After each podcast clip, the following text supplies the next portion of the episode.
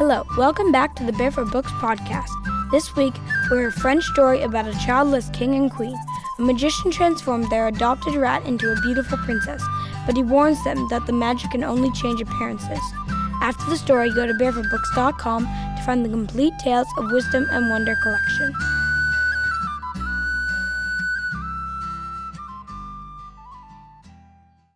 This is a story called The White Rat, which comes from the Auvergne region of France. Once upon a time, there lived a king and a queen who had no children of their own. The years passed, and the years passed, and still no children appeared. And so they adopted a white rat. A little white female rat with pink eyes and a long, twitching, whiskery nose. And how they doted on her. All the talk in the palace was of her sweet nature, of her impeccable manners, her delicate little pink feet, her intelligence, and if anyone dared say a single word against her, it was the dungeons for him. And so the time passed with the white rat nibbling cheese from a golden bowl at the royal table, sitting on the golden arm of the king's throne when royal judgments were made, squatting between the ears of the queen's horse when she went riding across the kingdom. Nothing in the world was as precious to that king and queen as their white rat. And then, one day, a magician came to their palace a magician, it was said, with tremendous powers. As soon as the news of his arrival reached the ears of the king and queen, they sent for him. Magician, said the king, do you have power enough to transform one thing into another? The magician bowed. Majesty, I do indeed. Do you have power enough to transform this charming creature and the king picked up the white rat from the arm of his golden throne into a princess, into a human princess. And the magician bowed again. Majesty, I do indeed. But, but what? said the queen.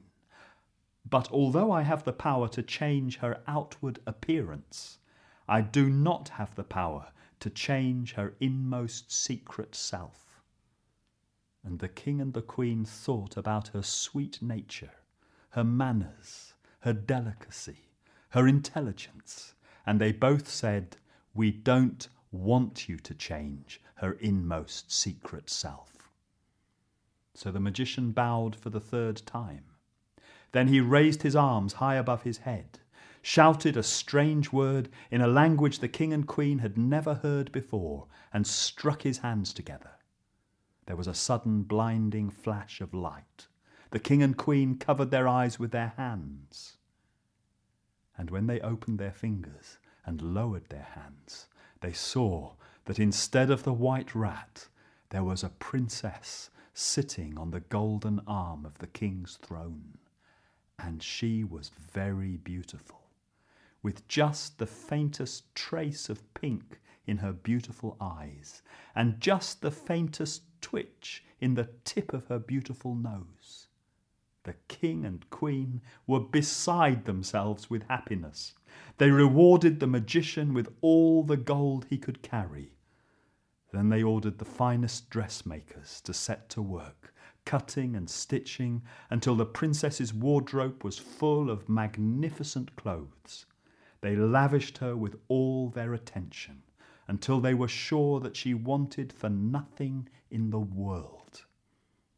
And the years passed, and the years passed. And then one day the king decided that the time had come for the princess to get married. My sweetheart, he said, it's time you chose yourself a husband.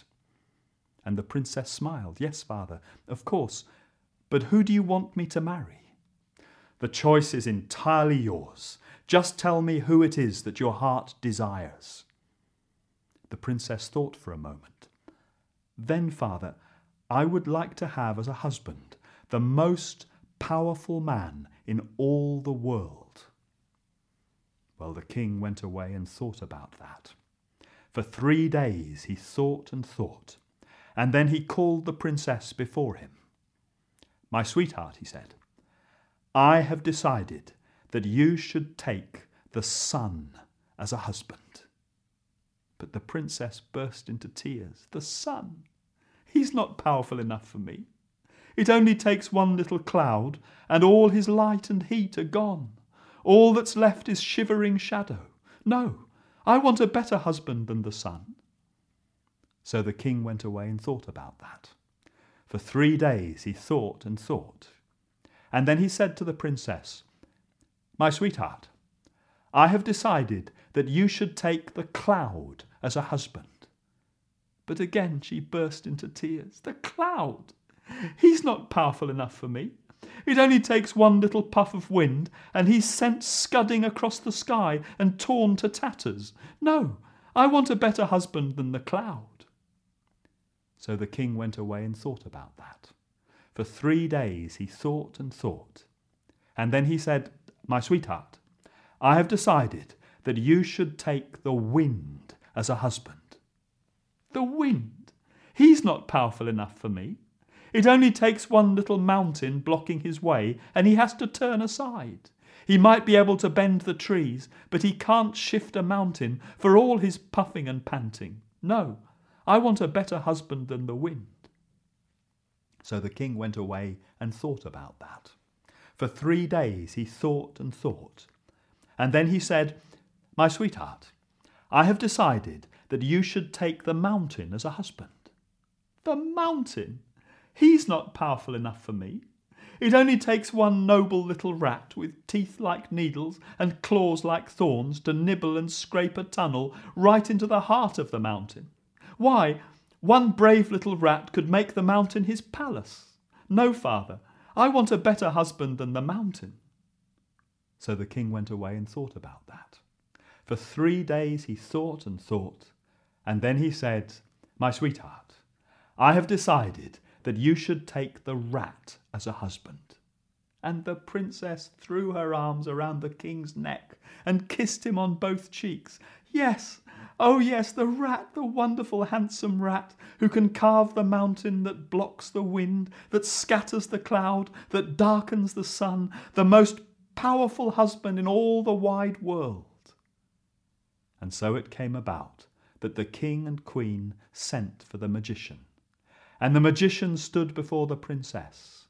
He raised his arms, he shouted a word, he clapped his hands, there was a blinding flash of light, and a white rat crawled out from under the silken hem of the crumpled dress that had fallen in a sudden heap upon the floor. And the magician bowed. I am sorry, your majesties. As you may recall, I did not have power enough to change her inmost secret self. So the pretty little white rat was married to a handsome brown rat with teeth like needles and claws like thorns and a tail a yard long. And as for the king and queen, well, it wasn't long before they had hundreds of grandchildren, some brown, some white, some beige, some spotted, and how they doted on them all.